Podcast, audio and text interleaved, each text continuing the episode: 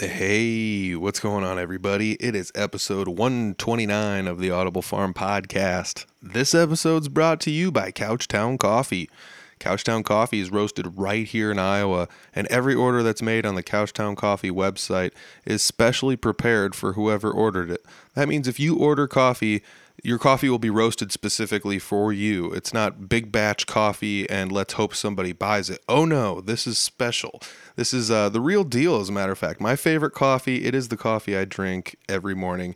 And I'm not saying that just because Couchtown Coffee supports us.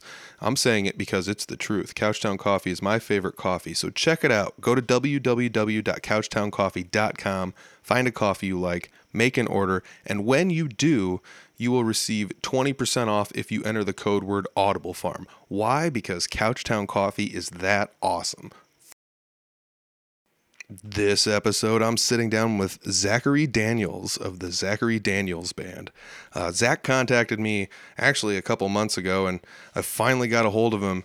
And uh, I, I got to say, first and foremost, thanks to Zach for being patient. And I'm really glad we sat down and did this episode because he's he's such a cool guy. You know, it's one of those things. I I feel it's really wild that I'm running into so many awesome people in the music scene, and Zachary is definitely one of those people it's hard to describe exactly what kind of music Zachary Daniels Band is. It kind of is one of those things where whoever's listening to it might have a different opinion. We go over all that in the upcoming episode, as well as recent releases and uh, working on new music during this COVID era of music. Um, you know, there's not too many shows to be had out there, and Zachary and his band are are kind of taking the time off, but not completely. They're making new music, and I can't wait to listen to it. So we go over that in the upcoming episode, as well as all sorts of good stuff. Uh, band members, how the band came about, you know, how he started playing music, his uh, his beginnings in that, and more. This is a really fun episode with a really great person. I hope you guys enjoy this as much as I did because I had a great time sitting down with Zach. So check it out. It's episode 129 with Zachary Daniels of the Zachary Daniels. It's the Audible Farm Podcast with your host, Peter Stockdale.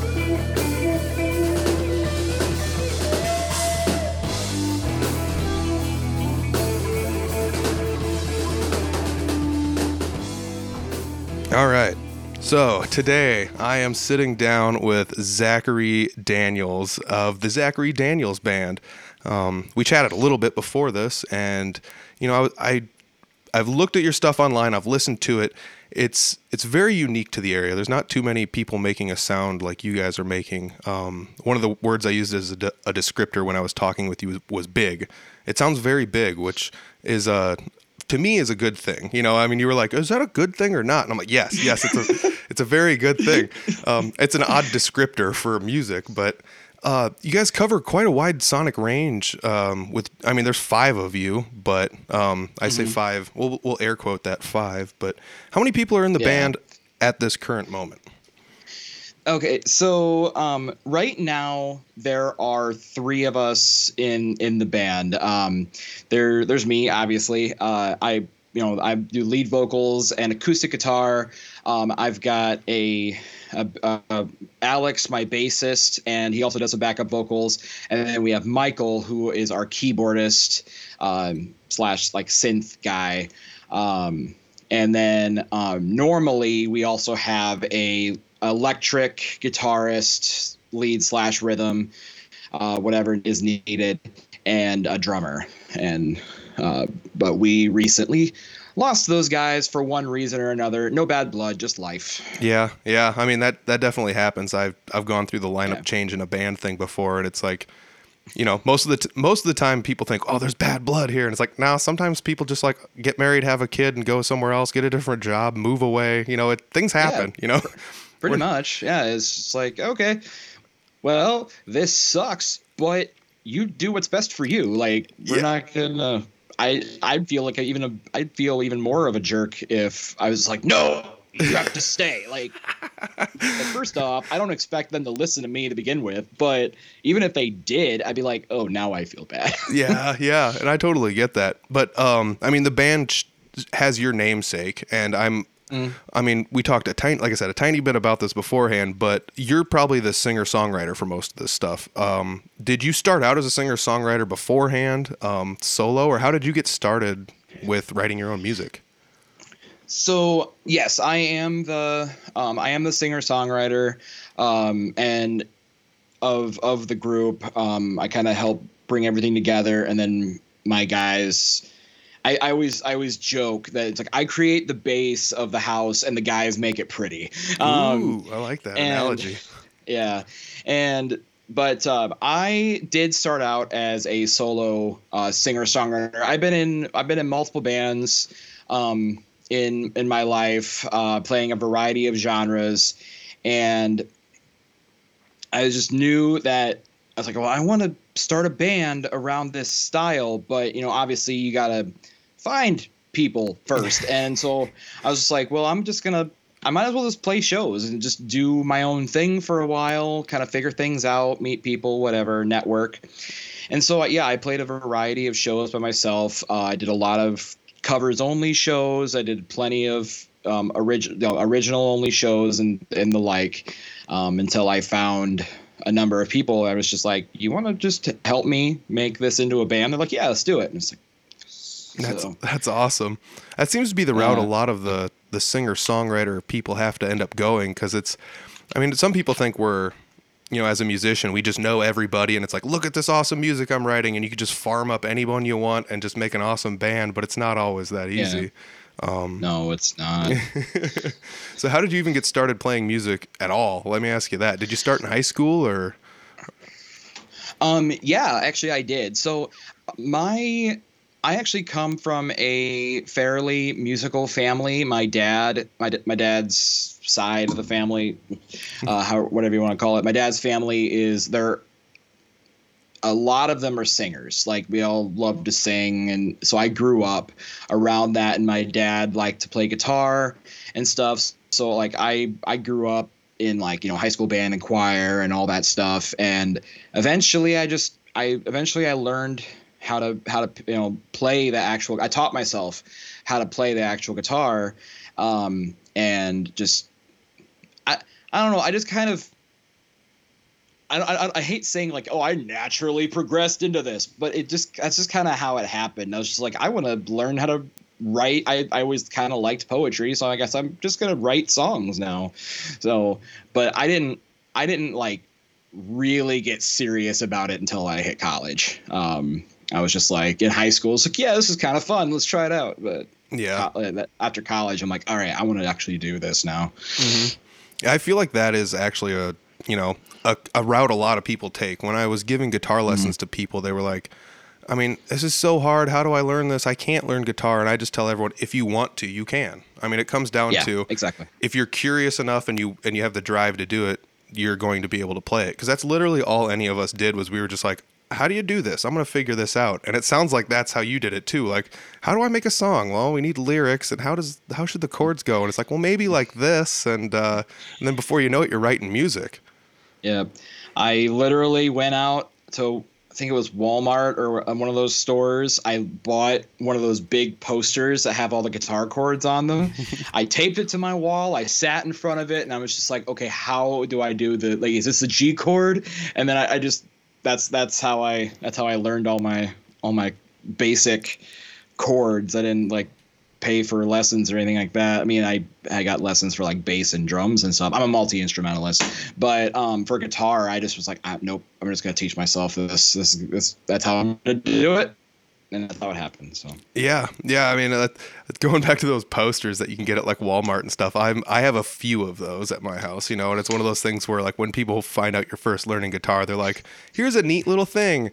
And then the funniest thing about those posters is you can look at some of them and it's like, "Oh, well, this this G they they have on here, the only G they have listed on here is like a G bar chord. What's up with that?" You know, and so sometimes those posters Yeah. are a little bit of a misnomer to people, you know, where you're Right. like, this doesn't make any sense. I don't get this. How come the G's are different? But that's another one of those Yeah. things where you just have to learn th- the next thing, you know, to be like, oh, True. bar chords. Oh, okay, I gotcha. yeah, and I, I was I was a I was a step behind on that one. Oops. yeah, help me out. Excuse me. Oh man. Okay. you're So fine. so how did you uh, end up meeting all these people? Was it was it literally just going to shows and one by one you kind of corralled them in, or did you have to like, you know, ask some people to join the band, or or was it, you know, somebody said this sound is awesome and I want in on some of this? It it was a little bit of a mix of the first two. So um Michael, my keyboardist, um I actually when I was starting to put the band to like uh, really put the band together, because like I said, I did solo stuff for a long time. There was one point where I'm like, I'm just gonna do solos for a bit. I'm not gonna worry about the band. And then when I started putting the band together, I already knew my keyboardist, um, Michael. We met through other friends and stuff, and I was like I put I literally just put out a Facebook a message on my Facebook page and on my personal Facebook. I'm like, I think I'm gonna take you know take a crack out of building a band again around this style. Does any like I'm looking for these instruments, and I think I also originally I didn't wasn't sure if I wanted keys, but I'm like, I also wouldn't mind having a keyboardist. Does anybody is anybody interested? And Michael messaged me. He's like, uh, if you're looking for a key player, I'm your guy. And I already knew he was really good, so I was just like, you're in. No audition necessary. You're you're in. And so he's he's been with me since pretty much day one. Um, but the other guys, um, our original electric guitarist, I found through I think it was Craigslist um, or some like one of those websites. I had put out an ad and he, he emailed in um, and was like, "Yeah, I'm interested. I really like your style." But the rest of the guys were either yeah, pretty much the rest of the guys were either through like Craigslist or like uh, Facebook um, classifieds, or um, we I met them through other other people at like shows and stuff. So it was just like it was kind of a m- most of it was kind of more old school slash digital networking Yeah. skills. I'm trying to so like well like there's Craigslist isn't exactly old school, kind of is, but it kind of is what- now, what- you know. what yeah, whatever you want to call it. But yeah, it was just more of the semi-traditional networking techniques. Yeah, I mean that's that's one of those things. I feel like everybody that wants to try to form a band, we all had to go about it in different ways. Like there were, I mean, mm. back in the day, I'm saying back in the day, but like in the nine in the '90s and prior, people used to have to like either just go to shows and talk to people, or hang out at the music shop and just wait to see who walked in and played Yep. what, or or the music shop thing's a fun one because there used to be like bulletin boards and you just post your stuff on there and be like, I'm looking for this kind of a guy. And on your way out the door, you look at it and be like, mm, I might, I might give that guy a call, you know? So there's, yeah, and well, it's, it's actually uh, sorry to sorry to interrupt you. Do it. uh, dude. but um, it's actually funny that you mentioned that because like in the area that I that I live in, um, in the you know the Waterloo Cedar Falls area, that still exists. Um, because there's some there's some music shops um, in the area and they have uh, like bulletin boards and I I've seen them plenty where it's like a lot of them I, from what I understand, I think a lot of them are like cover bands, but still like co- it's still a band, Mhm. um, like it's music. And so like I'll be walking out, I'll go in to like buy some new strings or something, and um, I'll walk out, and yeah, there you see like the tabbed posters, and it's like. Um, you know, bass player needed, yada yada yada. You know, then they have the phone number on the tab, and you rip one off or, or whatever. So, but it, it's definitely not used as frequently now Mhm. as it used to. Because yeah, you like I've. I mean, I'm no spring chicken, but at the same time, I'm I'm too young to have seen this myself, but it's like I've heard plenty of stories from old like older musicians that I've talked to. They're like, you'd see them on like the you'd see those kind of things like tapes to um like uh light pole like like poles on this on the street along with like posters to shows and junk because they didn't have the internet to, to advertise. Yeah. Let me ask you this then. This is something that a couple people have brought up here and there. Uh, do you feel that promoting on the internet is uh, as useful as it used to be, or do you feel that like people might actually have some benefit to hanging up a poster now and then? The only the only thing I want to say before that is, Yeah. do you think that like like all I imagine is if like if you had posters and you were gonna staple them to, to telephone poles around town, like somebody'd probably call the cops and say you're littering, you know, like at this rate anymore. but but do you think that like you know do you think that that kind of you know marketing is dead, or which one do you think is more beneficial nowadays? Um, so that one that's an interesting question because I definitely think that online marketing has become um, basically oversaturated. Uh, there's so many. I mean, there's so many different channels, but like every as much as I love to see people playing music, everybody and their mom has a band nowadays. It seems like so. Um, it's so it's like you just you no matter where you go, you see a million other people posting about their shows or their music or whatever and that's great but that's oversaturation and it blends together so there's definitely i think i definitely think there is merit and i say this as a, as like a social media marketer um, and like web administrator there's definitely merit to switching up your style. And if that means going back more old school and going to hang around some posters around town do it. Um, like yeah there's not as like yeah people tend to be more inside people nowadays but there's still plenty of people that go outside. Like and there's plenty of like there's plenty of folks that aren't connected to the internet as much as like some of the like me or some like some somebody else my age are there's plenty of people that aren't going to see your Facebook ad or whatever. They're going to they'll but they'll probably see the poster that you hung up at the grocery store or whatever, like wherever there's a bulletin board. Yeah. So yeah, there's there's definite there's definite merit. Uh, you you definitely you like the the biggest key of the game is you just want to you got to switch it up. You got to be different, um, and because uh, if you do the same thing, like yeah, some of the some of the stuff that other people are doing might work, but if all you're doing is the same thing that everybody else is doing, what makes you special? Yeah, it's very, very true. Um, you know, you you hit the nail on the head about the Facebook thing. I mean, we all just think everyone has Facebook and everyone's always on Facebook and they see everything that gets posted. Um, yeah. Very much not the case. I'm sure you mm. look at the stats just as much as I do and see that, like, oh, I've got about a thousand followers. I made a post, a hundred people saw it what? Yep. you know and it's just like that doesn't make any sense you know? And and then you're like well i'll share it in a few groups. There's those iowa music groups. There's like 50 of them for some reason. Um, everyone wants to have one. Heck audible farm yep. has one. Mine's the best you know? Like whatever. I get i almost never post in mine anymore because there's only like 200 people in it. But like the the music groups on facebook actually do help out a little bit but you know yeah. one, once again if you start over posting in them it might oversaturate and um, yep. I've had some people say that uh, like opening up an email, like a mailing list, is actually beneficial. You know, so like if you have like back in the day, it was just like I got a bazillion emails and I don't want to ever see another email again. But now it's kind of weirdly turning back to like ah, an email's not so bad anymore. You know, and if I get an email from a band, it might be kind of cool. You know, it feels a little bit personal.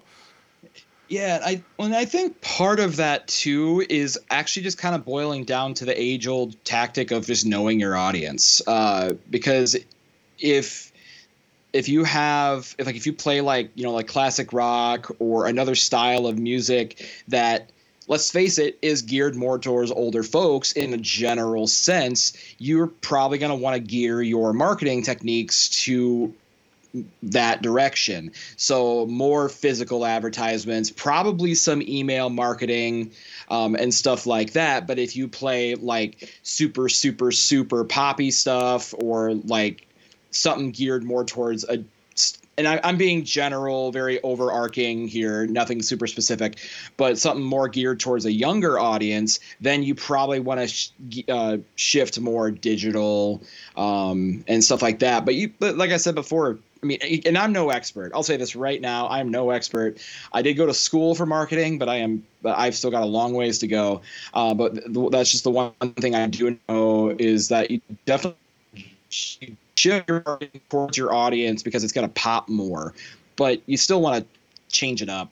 Yeah. And, and do every, like, cause it's like I said, it like, especially over Facebook and stuff like that, it's a lot of that's super oversaturated and you're still going to, you're, you're if you if you change it up and check uh, check it to cup you know check your rock into a couple different avenues, you're likely to hit a cat at some point. Ooh, yeah. That yeah. was a really that was a bad metaphor I just thought up at the top of my head. I'm sorry. Dude, PETA, I'll get. Uh, they're gonna get. No, I'm just kidding. No, but like I totally get. I totally get what you're saying though. Um, I feel like you you're Yeah. wording this all very well actually. You know, because this is all generally speaking. You know, I know. S- Sure. Some older people like pop music, and some younger people like Yeah. rock music. You know, and it just it just oh, is what it exactly. is. But uh, yeah. Oh man. So so do you have any like difficulties in today's day and age as far as like playing shows? I know beforehand we had talked a little bit about like COVID and things like that being a little bit of a deterrent as far as playing shows, but you were also talking about playing live streams. So you have you have a little bit of experience playing shows. Yeah, so like as far as traditional shows go, the band and I like we all talked and made the conscious decision to until things are like until like more people get the vaccine, like ourselves included, um, and things are just generally on the safer route. We're probably not going to be playing like live live shows where it's not safe, but um, but yeah, we do. We have played a couple a couple live streams um, and and stuff like that uh, where it's a bit more secluded and stuff because we want we want to play music as much as anybody else does. Um, that's you know that's a band. That's our craft. It's what we love to do.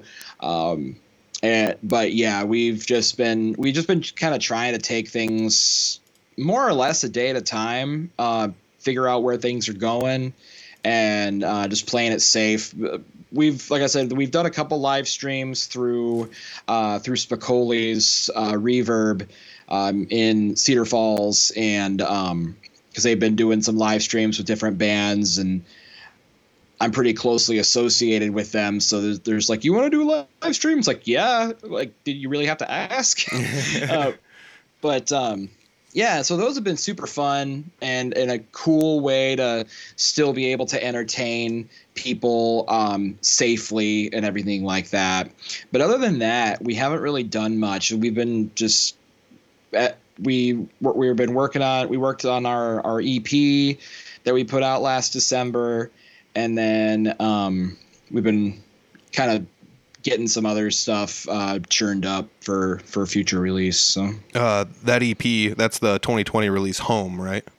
Yep. Yes. Yeah. Exactly. Yep. Uh, and in case anyone's wondering, it's available everywhere. Uh, not not Yeah. just like you have to buy a physical copy. I mean, it seems to be the way everything's going now, but it's available everywhere. So you can stream it on Spotify, Google Play, Apple Music, wherever you wherever you listen to music. It's actually really funny because of um, because of the lack of shows. We actually flipped it, and we actually don't have any physical copies at all uh, right now, because one of the only places, um, one of the only places that you are really selling unless you're unless you have like a big distributor deal one of the biggest places a, a band sells their cds is at a show um, and we don't and so we because there's no real shows going on right now or we don't have a lot of other channels set up for merch distribution we're just like let's do it later.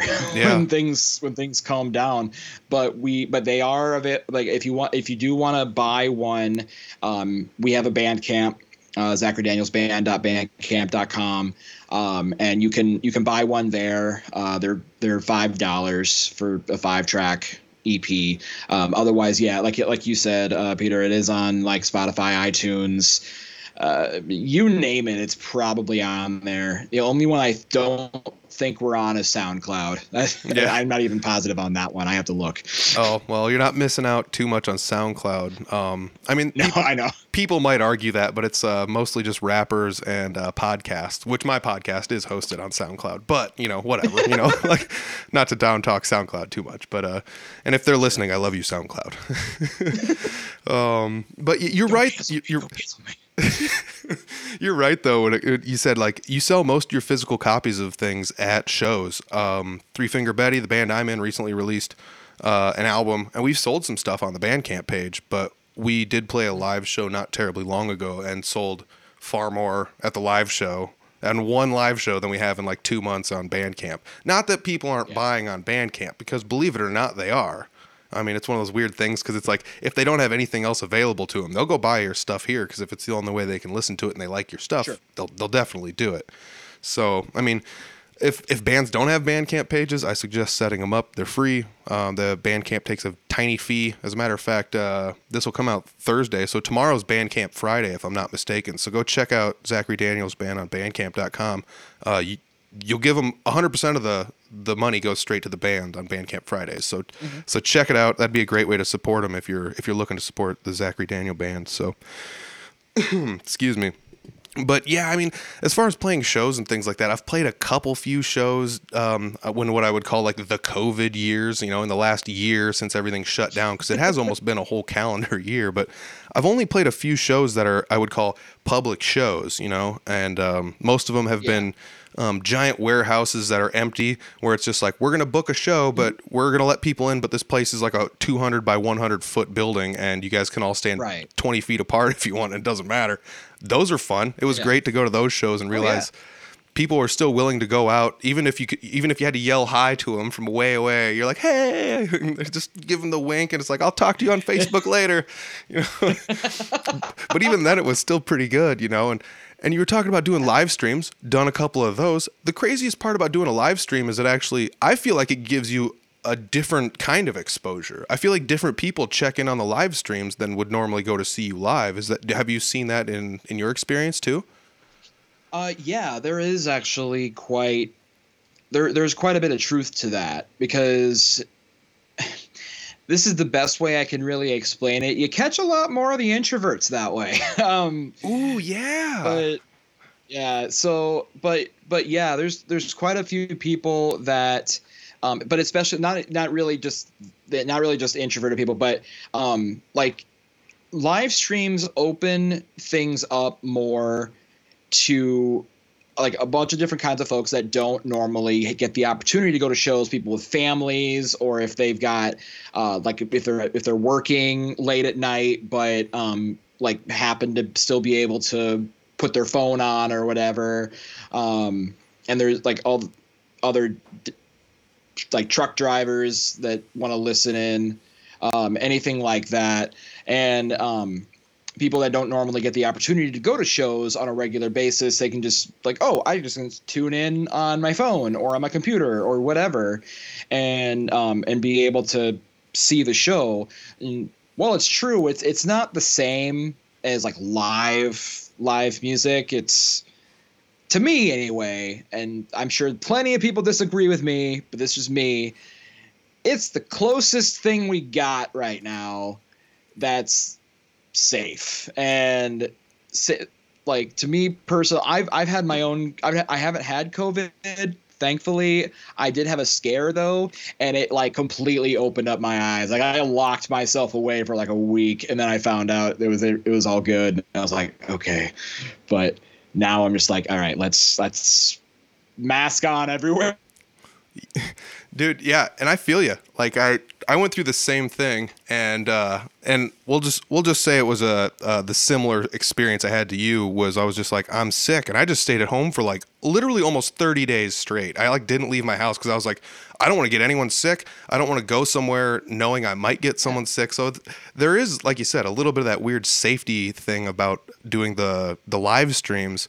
One of the other benefits i would say would be you know, I I live in northern Iowa. If I want to go to Des Moines to a show, it's two hours. If I want to go to Waterloo, it's two hours. You know, anywhere I want to go is like Yeah. a two hour drive. So it's kind of nice to be able to be like sitting at my house on Facebook and just be like scroll, scroll. Oh, this band's playing something. I'll check it out for a half an hour or so. And it might be someone I haven't seen live before, and that might be the only time I'll get to see them live this year or last year. You know, you never know. So I I've been checking it out. Um, yeah it's very true very true i didn't even think about that either you know, and one of the other odd things is like uh, COVID has squashed a couple bands. You know, a few bands have gone away because COVID. It just and it's not like COVID is the reason it went away, but you know, some bands just can't make it through this time period. Um, and Yeah. you know, it's kind of fun to be able to be like, well, I saw him at least do a live stream six months ago, so that's that's kind of neat. I never got to see him live, but there is that live stream that's out there forever to be able to go watch. You know, so. That, that is really cool to have that as like an availability to you as well. Right, right. That is that is very very true, and it's it's really it's really sad to see, um, like you mentioned, the bunch of different bands kind of falling apart because of like the pandemic and and everything. I've I've actually had a few of my friends' uh, bands fall apart because uh, they're like they've got families and stuff. They're not able to practice, um, or like some of them lost their jobs, and so they're not able to really afford their lives back on track. It's just like, well, the band kind of falls to the wayside, and so it's breaks your heart as a musician. It really does because it's like, I I want to I want to see everybody succeed at least in some fashion. I don't want you. To, I don't want to see it fall apart. That sucks. Yeah, I feel like one of the things that might be the most difficult, like you said, is um, you know if you don't have the financial backing, and you know to most of us, music is a hobby. It's a runaway hobby. You know, it's an mm-hmm. extreme hobby, but it's True. a, it, it's a hobby. So yes. um, if something's got to go, unfortunately, music's the thing that's got to go. And and sometimes bands don't get together. I mean, like I said, I played one show, and one of the bands they went like I can't remember what they said, ten months or something, and hadn't seen each other. And they they still went and played oh, a wow. show. They went and played a show, and it was actually killer. Like I don't know how they stayed that good. tight. I don't know how they stayed that tight and not not ever practicing, but it was insanely good. Um, so hats off to you know the bands that are still out there trying, regardless of the yes. fact that they can't get together. And I think one of the best things a band could probably do, uh, if you have to quarantine yourselves away like this, is to work on new material and that leads mm-hmm. me to asking you, as the singer songwriter um, of the band, like a, you know, like you said, you're building the bases of the house here. You got the yeah. frame. You're setting up the framework. Are you doing that now when you can't go out and play too many shows? Uh, that's yes, actually, that is very much what we are doing. Um, the so I a while back I had a, a habit of just like just I just kind of got I, I had like a just a wave of inspiration. I'm not really sure how else to say it. And I wrote like four or five songs within like a two three week period, Whoa. and it was a lot. um, I surprised myself. I'm like, hang on a second, what's going on right now? But then of course the well ran dry right after that. But um, I, we went like we were, we were talking. We just got home released and everything. We were talking like, all right, that's that's done. Now what do we do? And it's like, well, let's just record more stuff. So we are working on. Uh, we're taking a bunch of the our like our backlog songs. We're making them really cool, brushing them up, and uh, recording full band versions. We uh, and we're gonna try to. We, I we haven't fully decided yet if like we it's going to eventually be an EP, but we haven't decided yet like when anything's going to be released, um, eh, or like you know when the single's going to come out or anything like that. We we actually just started recording the the first song like a week ago, um, and so it's I mean, progress has been good good. Progress has been very good, and I'm extremely excited to get this stuff released. But uh, but yeah, we just started working on new material uh, not that long ago. Um, it's it's all, I'm excited to keep working. I feel like that's actually one of the weird benefits. We were talking about how like maybe digital marketing might not be the best way to market yourself anymore, but don't discount digital stuff altogether cuz in today's digital yeah. age, you guys could all sit in a different room in a different house and record stuff and send it all over and and plug it all in together and not even have to really be yeah. in the same room together and do stuff. Is that the route you guys are going to take with this or is it uh are you going to try and do the whole like you you can come over, but we're all going to wash our hands and and and shower you in rubbing alcohol, and you're going to stand in the corner, and then that's how you're going to do it. You know, I guess I. I know everyone's got their own way of doing this, but you can do it all digitally. Is I guess is my big point. But how are you guys going to try go about recording this? I keep my hazmat suit in my closet. No, um, we we kind of do a we we kind of do a mix of of that. My um, Michael actually lives in the Des Moines area right now, and so because of distance, um, I've told him plenty of times, like you don't have to be in the band if you don't want to drive. He's like, no, I'm gonna I'm gonna do it. So I'm like, I'm okay. like hats off to you, dude. yep. Um, like we're happy to have you, but um, but yeah, he lives there right now, and so like because but because of especially because of COVID, but also because of distance and everything, he records a lot of his stuff digitally um, he, he's got all technology at his place, and it's it's great. And um, but Alex and I do a lot of the recording in person, um, just to make sure, especially with like acoustic guitar, that we can get everything mic'd up properly um, and everything like that, and just get the best tone possible. But like, I also have, um, I also have recording equipment of my own. Um, pretty decent quality if i can say so myself. And so i've done like my fair share of recording like digital recording um, here and then sent it over. It just depending on what what's needed. Uh, when we were putting together some of the songs for home i was just like oh crap i forgot we forgot to record some backup parts or i, I wanted to throw in a harmony here or something. And i wasn't able to set up a schedule like a, a good time because like I was working or Alex was working or something. So I was like, screw it, I'm just gonna record it at my house. I'll send it to the I'll send it to the Google Drive. Like it took 20 minutes. yeah, yeah. That is actually some of the other benefit. A lot of people, you know, you can record at your own house and it really doesn't cost that much. If you have a laptop, you can get a microphone that is decent enough for like a hundred bucks and an interface that mm-hmm. works that's decent enough for like a hundred bucks and boom, you can record stuff. And it, like yeah. I said, we're talking two hundred dollars and you can record anything you want on almost any instrument, you know. And it's, I mean, granted, you and I both know you can have better interfaces or better microphones. I mean, you could spend thousands on this stuff if you want, but it, Sure. Case in point, it literally only takes a couple hundred bucks to record stuff and have it be very passably good. You know, it's I've yeah, re- I've recorded stuff sure. in my basement and I'm not. I mean, like, I'm recording a podcast, but like I'm not like a, a musical recording guy. You know, I can record music, but I don't. I'm kind of just stabbing at the dark here, trying to figure it out. And it actually sounds okay. You know, and it's it's kind of funny to think yeah. about that, where it's like you don't really have to be a pro at this. You don't have to go to school for this to be like that awesome at it, you know. And you, the internet's a great place to go look up information if you don't know it. You know, you can even type in, sure. "I'm recording this instrument with this mic and this interface," and somebody has done that before, and it'll tell you exactly how to do it. You know.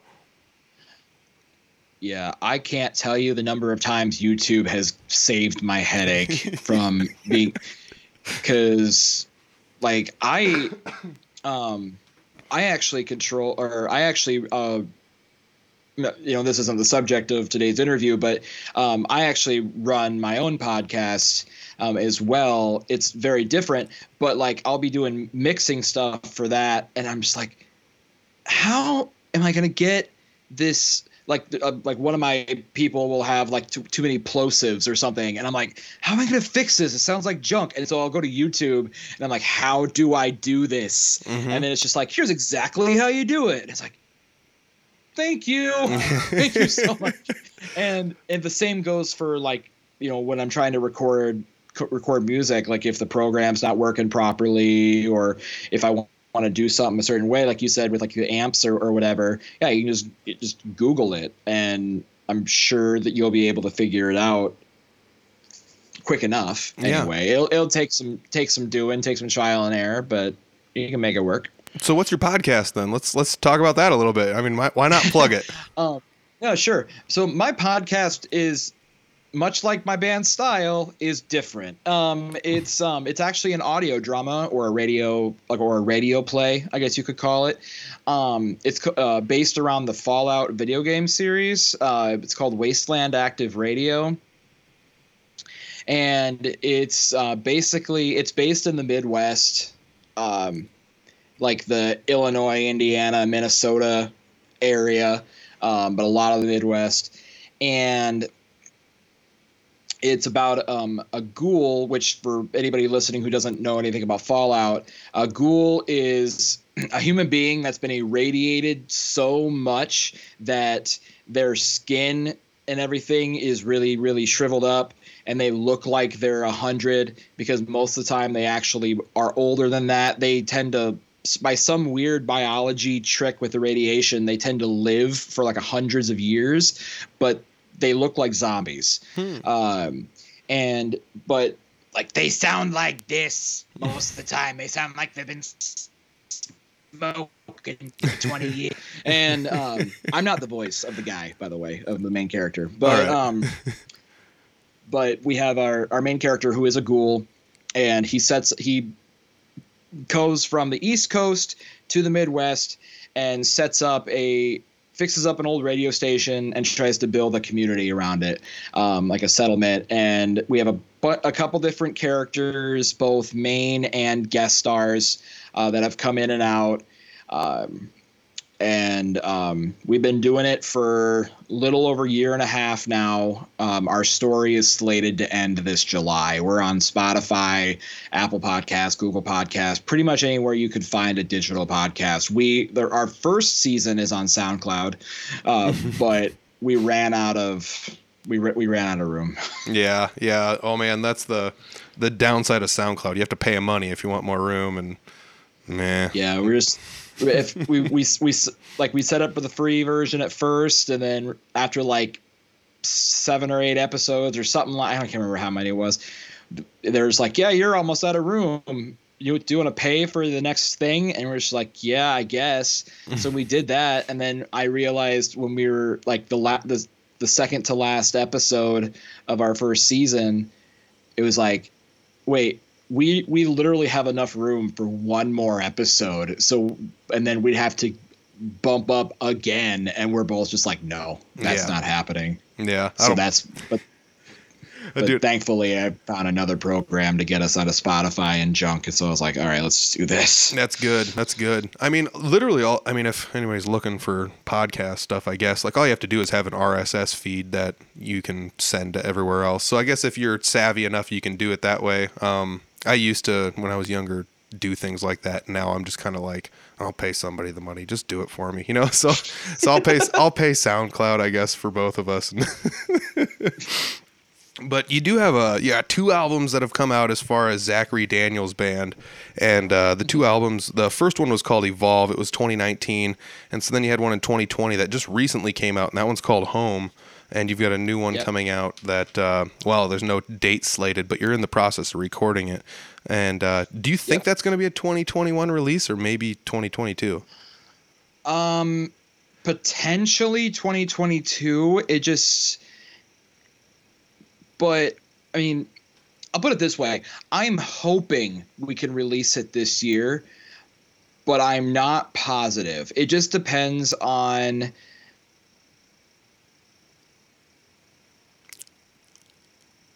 Um, right now, we're off to a good start.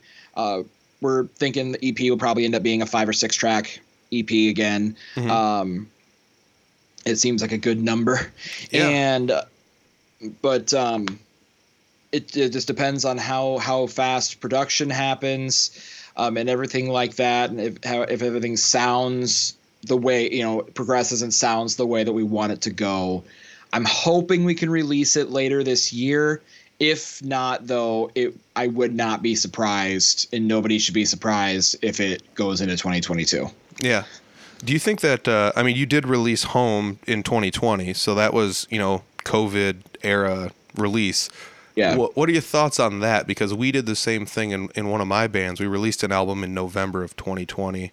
And, uh, you know, as far as like, do you think it was received as well as it could have been? Do you think everybody knew about it? Do you think everyone is aware of it? Um, did, do you think you could have done better if there was actually live shows and you could have promoted it at a live show or, or is a CD release show even a thing that should be done anymore? I guess. What's your thoughts on that? Well, I know for a fact that it would have gotten well uh, better received if we could have pushed it at live shows, um, but because all of our material usually has been, there's been a trend of that, but um,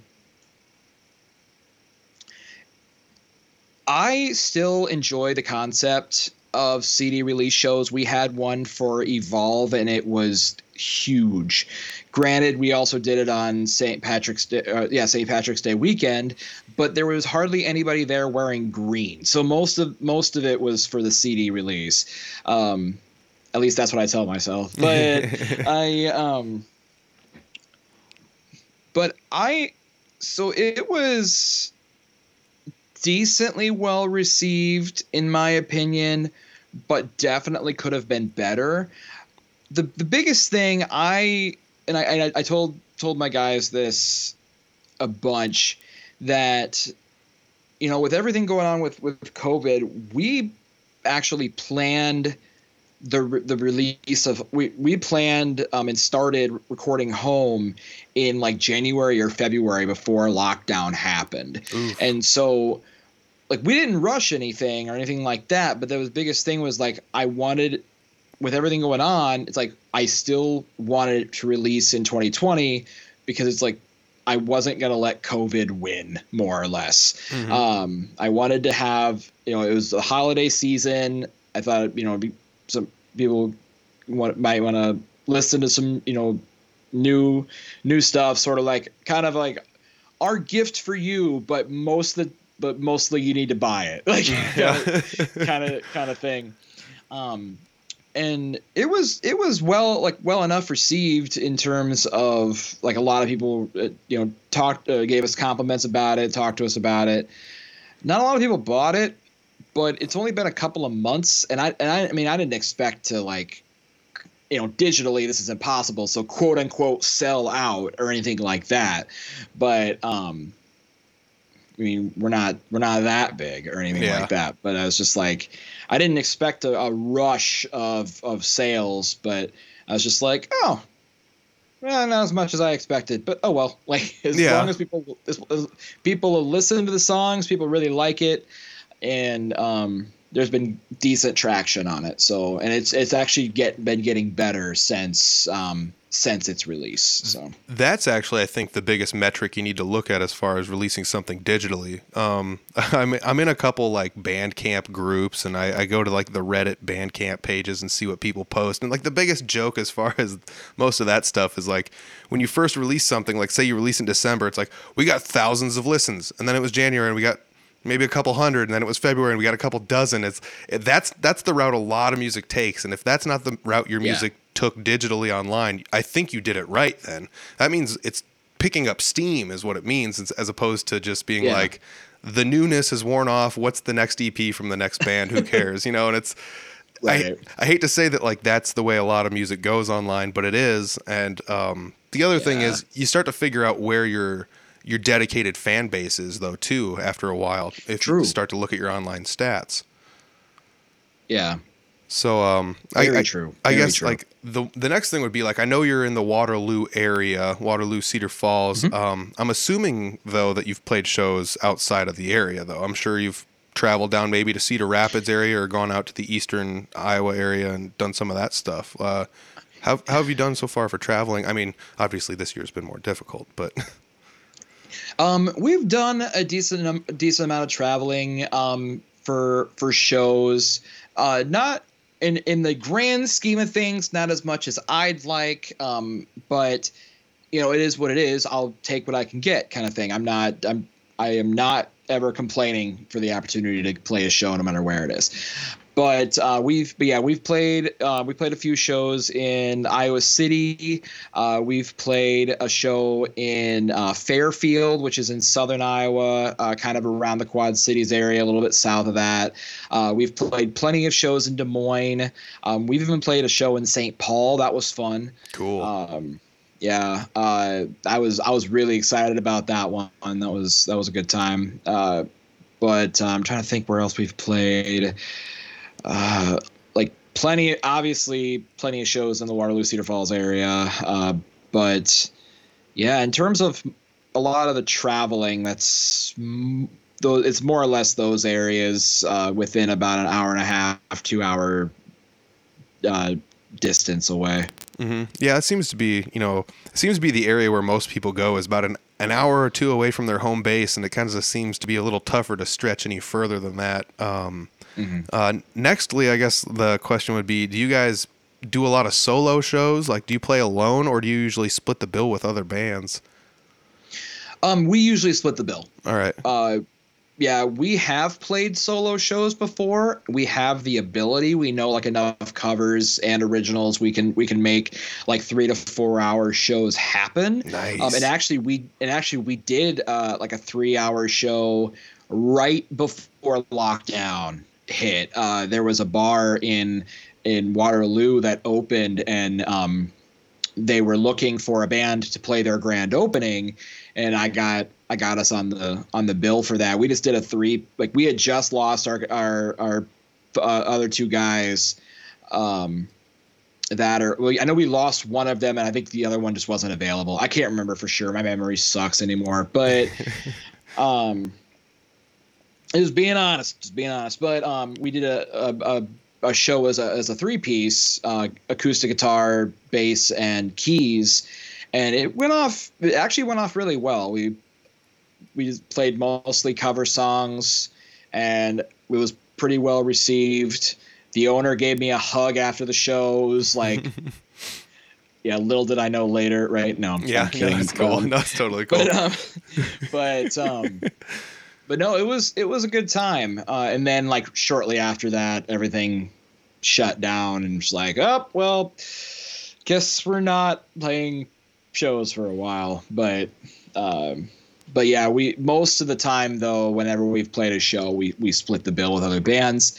Uh, it's like yeah, you don't make as much money, but it's fantastic for networking. I've met quite I met a lot of my super good music friends uh, from doing that because it's just like, oh my god, I didn't know you were so talented. Let's hang out sometime. And Oh, I mean that, that is true though. Uh, playing playing out there with other people, it kind of gets you the ability to be like, "Wow, I didn't know you had the ability to do all this cool stuff," you know. And yeah, and I mean, I figured I'd had to ask if you guys split the bill with other people though too, because you said you know you'd done solo shows and and you did covers and and originals, and I figured if if you did both of those, you could probably cover three or four hours, you know, as a band. So yeah. um, so like, let's talk a little. I mean, we haven't really we discussed the music, and I think the only adjective I've used so far is big. So, um, so you guys like, I don't know if I would call you guys like necessarily a rock and roll band. I'm using air quotes, but you guys are Yeah. like a rock band, but you still have that that singer songwriter feel to it, you know, and uh, that's something that I really really like because around my area, there's a lot of bands that end up going that route, and for some reason, I really really really enjoy that where it's like you can tell somebody poured their heart and soul into this, and they found a bunch of really good friends to help them live this out, you know, and that's that's one of the things I feel like is is um, you know really special about some of the singer songwriter music, but. Um, you know, once you start mixing in keyboards and leads and everything else, it's like you can't really just call it, like I said, rock and roll. It, it kind of swings into like almost an alternative kind of area too. It's it's uh it's hard to describe exactly what your music would be with just a couple words. So let me ask you this: How would you describe your band's sound? Um, so we've always put us under kind of a uh, kind of a Venn umbrella, as it were. We kind of call ourselves just like a mixture of pop rock and alternative rock. Uh, I've I've had somebody even go so far as to call us indie alternative, um, which I think kind of works. Uh, Yeah. but like there was a long time where we didn't know we didn't have a like even even we didn't have a word it's like like what do you what do you sound like we're gonna play in like 10 minutes i'll show you like Yeah. um, but um but but it's just gotten to the point where it's just like yeah we just we play a mixture of of pop rock and alternative rock a lot of people tell us that we have a big 90s flair um which is I consider an extremely heavy compliment because that's where a lot of 90s and early to mid 2000s are like big um, influences of mine just in general. Um, but um, but yeah, it's definitely kind of in the alternative area. I like to I like to stick around. Um, but um, yeah, there, I don't I don't have an actual set like there's so many subgenres nowadays. I have no idea where we would fall. If anybody listening could like if you're able to pinpoint uh, a subgenre and you want to like post on our Facebook page what you think it is, I will welcome that. I will like I will welcome that wholeheartedly. I, I agree with the subgenre thing because you can subgenre a band to death. You can be like, well, we're a we're an alt rock, indie, you know, post grunge core, you know, and you just start like throwing them all together. And it's like, well, what are you really, you know? And it's, I totally get it because it is hard to say like we are this and this is the closest thing you can say we are. Um, it'd be like trying to describe a color. Like, what does blue look like? And you're like, well, you know, it's kind of like green and a little bit like purple and sort of, you know, it's like it doesn't really work out too well. But I also think that your guys' uh, musical style probably lends you to be able to play with a lot of different styles of bands or at a lot of different styles of places. You know, because it's like we said, it's it's almost like you're like a like a six legged stool. You could kick one of the legs out, and it's like, well, it doesn't matter. We could still stand on these five legs. You know, and so so you have this wide area of of what I would call like your musical berth for that. You know, and and like. Do you guys play with a, a decently wider range of, of bands or We have, yeah. And that was actually one thing that I can't say that I planned for it. I, I can't say that at all. But that is something that I had hoped for when originally putting this this group together was that the style was going to be wide enough. There was going to be some sort of uh, spectrum so that way we were more marketable. And yeah, we've played with hard rock bands, we've played with metal bands, we've played with punk bands, we've played with indie indie groups and like solo acoustic people. Um, and it's we've like there's definitely like most of the time we do get billed with more like rock because rock bands because rock is a pretty like while we're not like you said air quotes a rock and roll band there's enough of a rock element to our music where most promoters throw us like throw us in there we're we're probably more apt to be booked with more of like the rock centric bands than like the pop ones even though a good probably quarter to half of our sound is extremely poppy. Mm-hmm. Yeah, I think that's actually really cool because if if I had to sit down and draw lines between the genres, I would say for the most part there's like a metal, rock, and punk crowd on one side, and then there's like a country ish kind of a feel on another side, and then there's like an indie crowd, and they don't really always cross very much No. um, as far as promotion wise. But you you said that you had the ability to play with with at least two of those. I mean, you can go indie all the way over to maybe even playing with some metal bands. So that's got to give you some fun fun bits of exposure. But it's also probably gives you a little bit more of a you know a, a general way of looking at the music scene than most people because some people will only play with the same 10 or 15 bands total ever you know Yeah. and you guys have the ability to at least see what else is out there as far as music wise Right. And yeah, and I will actually go so far as to say we've been told by a couple of people that we sound country. So it was really fun, funny that you say that. Dude, that's true though Um, nothing nothing not- against not- those country not dudes Anything, oh no, nothing at all. No, I actually I have a pretty pretty decent respect for for country artists. I, I my I grew up listening. My my mother is a, a big big country fan, uh, Vince Gill and Garth Brooks and like a lot of the classics. So I grew up with a lot of that stuff. Um, and so like I I have a I mean, it's not. It's. I won't say it's my favorite. My favorite genre, but I respect it enough that it's like if it comes on the state radio station, I'm not going to turn the channel. yeah but, um, yeah But yeah, I um. There was uh, not anything off of Home, but uh, a one of the song or one or two of the songs off of our previous record, Evolve.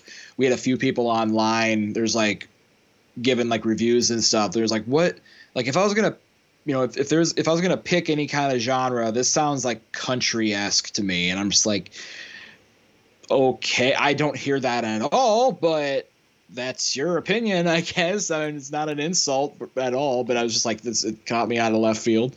I mean that's some of that's a testament to the new country sound that's coming out though because that new country is like weirdly poppy R&B almost a touch of rap you know it's Yeah, got it's got a- it's- true. it's got like an urban feel instead of like a country feel, you know, instead instead of like we're all out cowboys out of home on the range. It's like it's cowboys with four wheel drive trucks driving up and down the loop in downtown whatever big city, you know. So Sure, you sure, know, sure, Uh, I mean, it's it is what it is. I do moonlight and play a little bit of country here and there with a buddy of mine, and I mean, Nice. I do mostly bluesy kind of stuff, so it's more like Mm-hmm. blues infused country because I'm not much of a chicken picker or a, a big fan of being super clean guitars. So, um, Okay.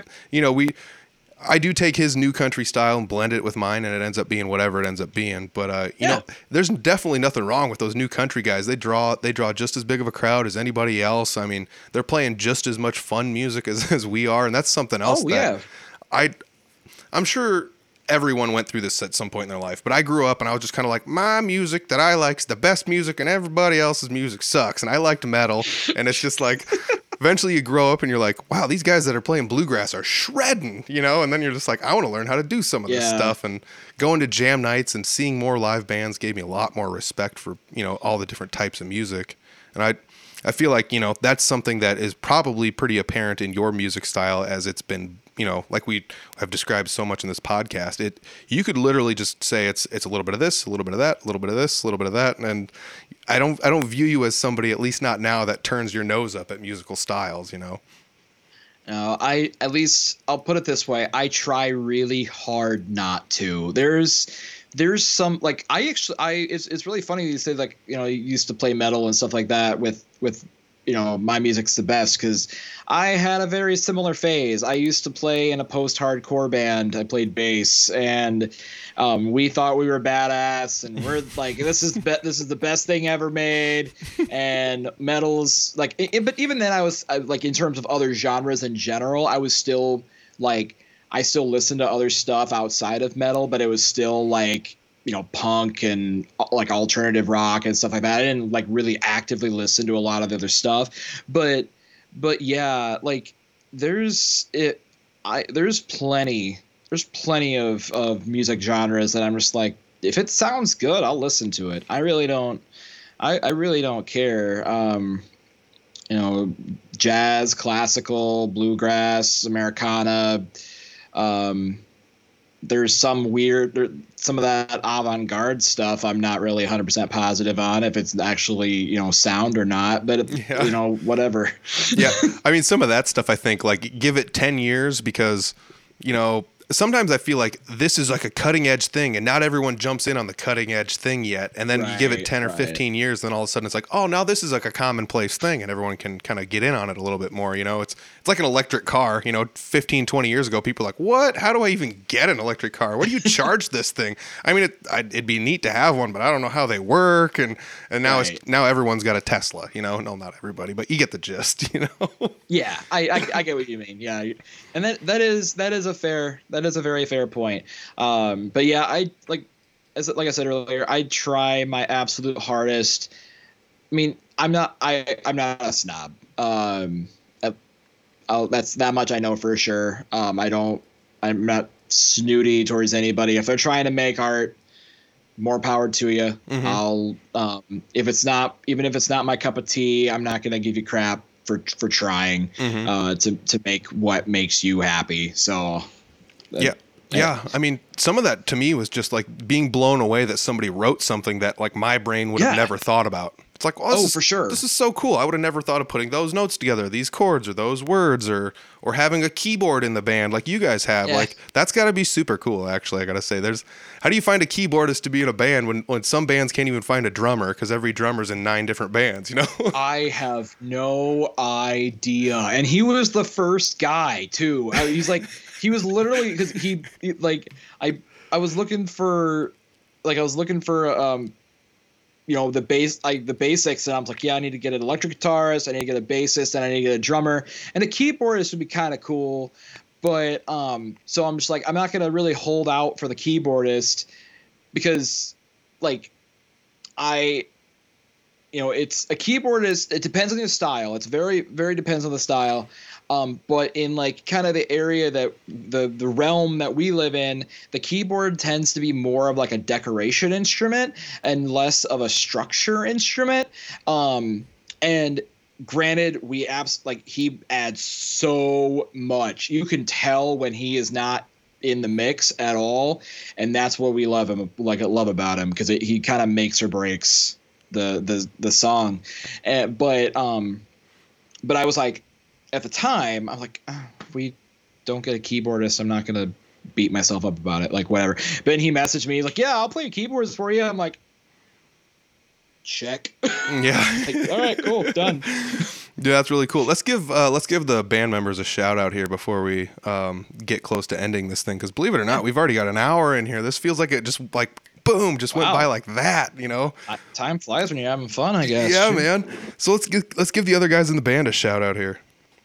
Yeah. So, um, yeah. So like I, I since I was just talking about him, I'll give give Michael uh, Michael a shout out. Michael Duede um, is a keyboardist. Um, in in the in the ZDB. Um, he actually also has his own solo uh, stuff that he does, very um, like synth based, instrumental, like experimental stuff. Um, it's actually under his own name, Michael Duede. Uh, I think it's D U E D E is how you spell his last name.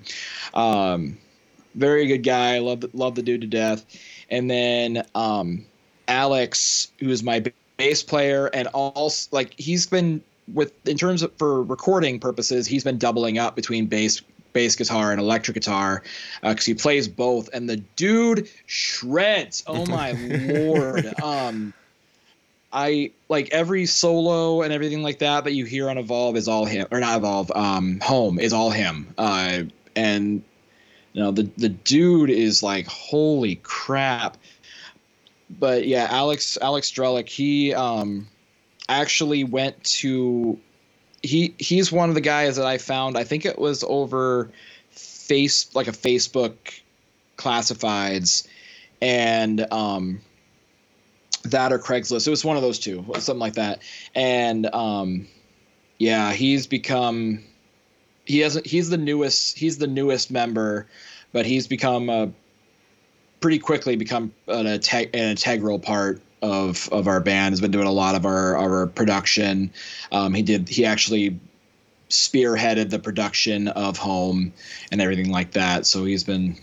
Um, I'm I'm I'm very grateful for for him. I'm very I'm grateful for for all of my all of my guys, both past and present band members, um, who have been willing to work with me um, on on anything that I that I put out. So yeah, I mean, with even if it's past band members, without them, you wouldn't be where you're at today. So it's yeah. you know, there's no reason to for anyone ever to hold any harsh feelings towards any past band members because believe it or not, that's that, that helped build everyone. You know, so um, as far as playing shows, we discussed a little bit earlier. You're not really booking too many shows, but you are everywhere on social media. Um, yes. The only thing I couldn't find was a Twitter, and I don't know if maybe you do have a Twitter.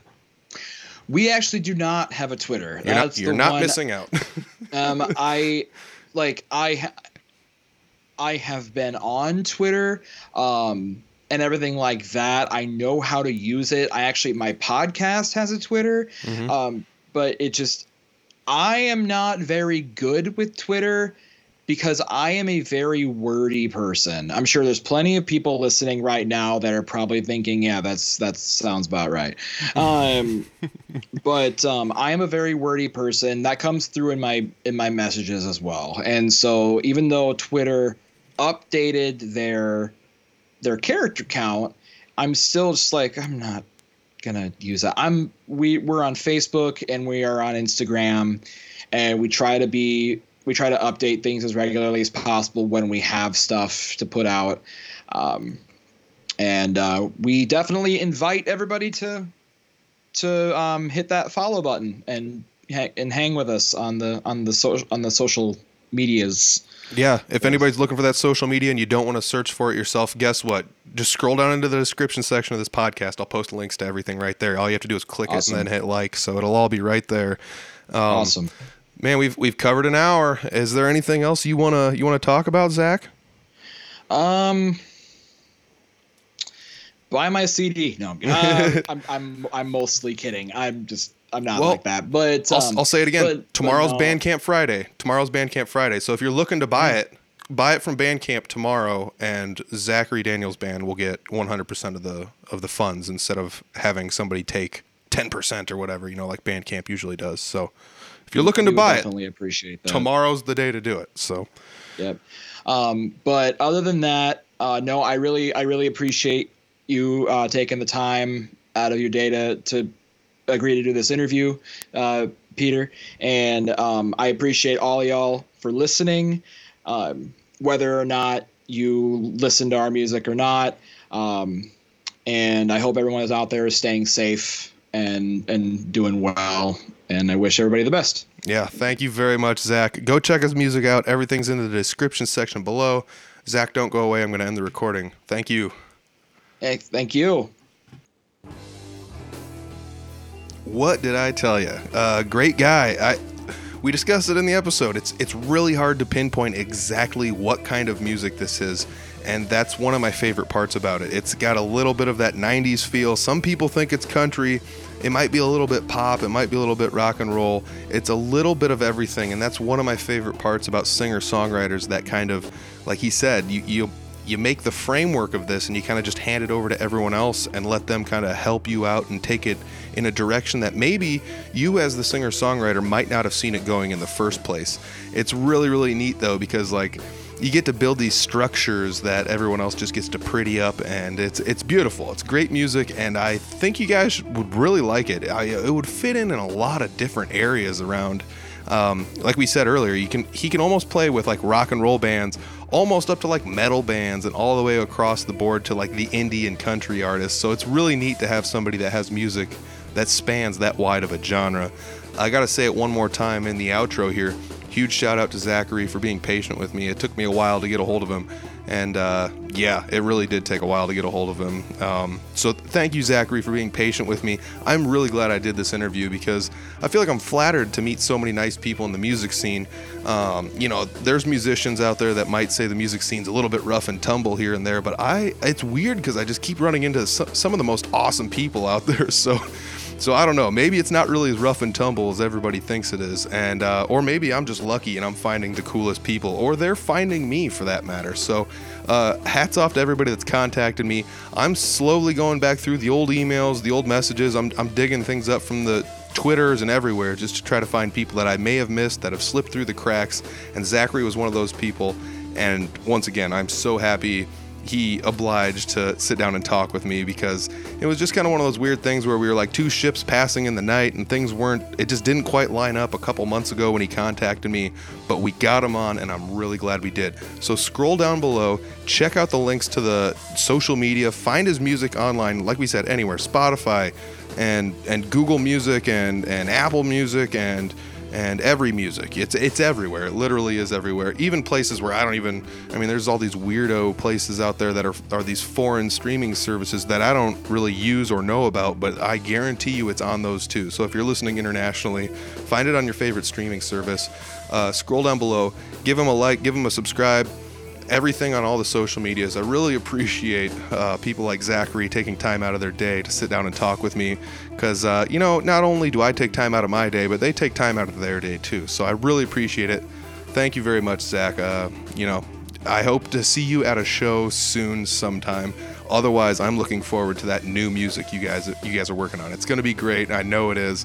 It's uh, once again, it's that genre bending music that is really unique and it's uh, it's tons of fun. So uh, hats off to Zachary and company over there making some really interesting music. If you guys are looking for anything Audible Farm, you can scroll all the way down to the bottom of the description section. There's a link to the shop. There's a link to audiblefarm.com, maybe even a link to the YouTube. I'm not sure, but Audible Farm is everywhere. You can go to audiblefarm.com, and that's where you can find all the links to everything. There's a link to the shop, a link to the YouTube, a link to all the social media there. If you guys are looking for anything, we've got Audible Farm shirts. There is a very small selection of hoodies available. I believe they are just the smaller sizes. So if you're looking for hoodies, I'm running low and not sure if I'm going to order any more, but uh, there are a couple available still. So thank you to everyone that's made purchases in the last you know few months. I really appreciate it. As we discussed in this episode, not everybody has the available finances to to support the music scene. So thank you very much to everyone that's doing that. Not just for me, Audible Farm, but for people like Zachary and the Zachary Daniels Band and everywhere else. Um, once again, down below is all the links to the Zachary Daniels Band stuff.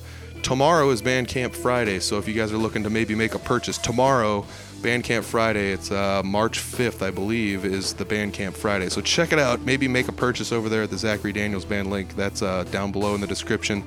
And uh, we'll help, we'll be back next week with another awesome episode. So thank you guys for listening. Maybe scroll back through and find somebody else. If this is if this is the first episode you've listened to, there there's likely to be somebody else you've heard of in the descript or in uh, the past episodes. I've just uh, I've interviewed a lot of people. I've interviewed almost 130 different people now. I mean, if you deleted the doubles, it's probably it's well over 100. I've, del- I've I've definitely talked to over 100 people in the music scene and more in the Iowa area. So, hats off to everybody for listening, and uh, I appreciate all the listenership and the support that I get here at Audible Farm. So, thank you guys very much. I'll check you next week. Peace.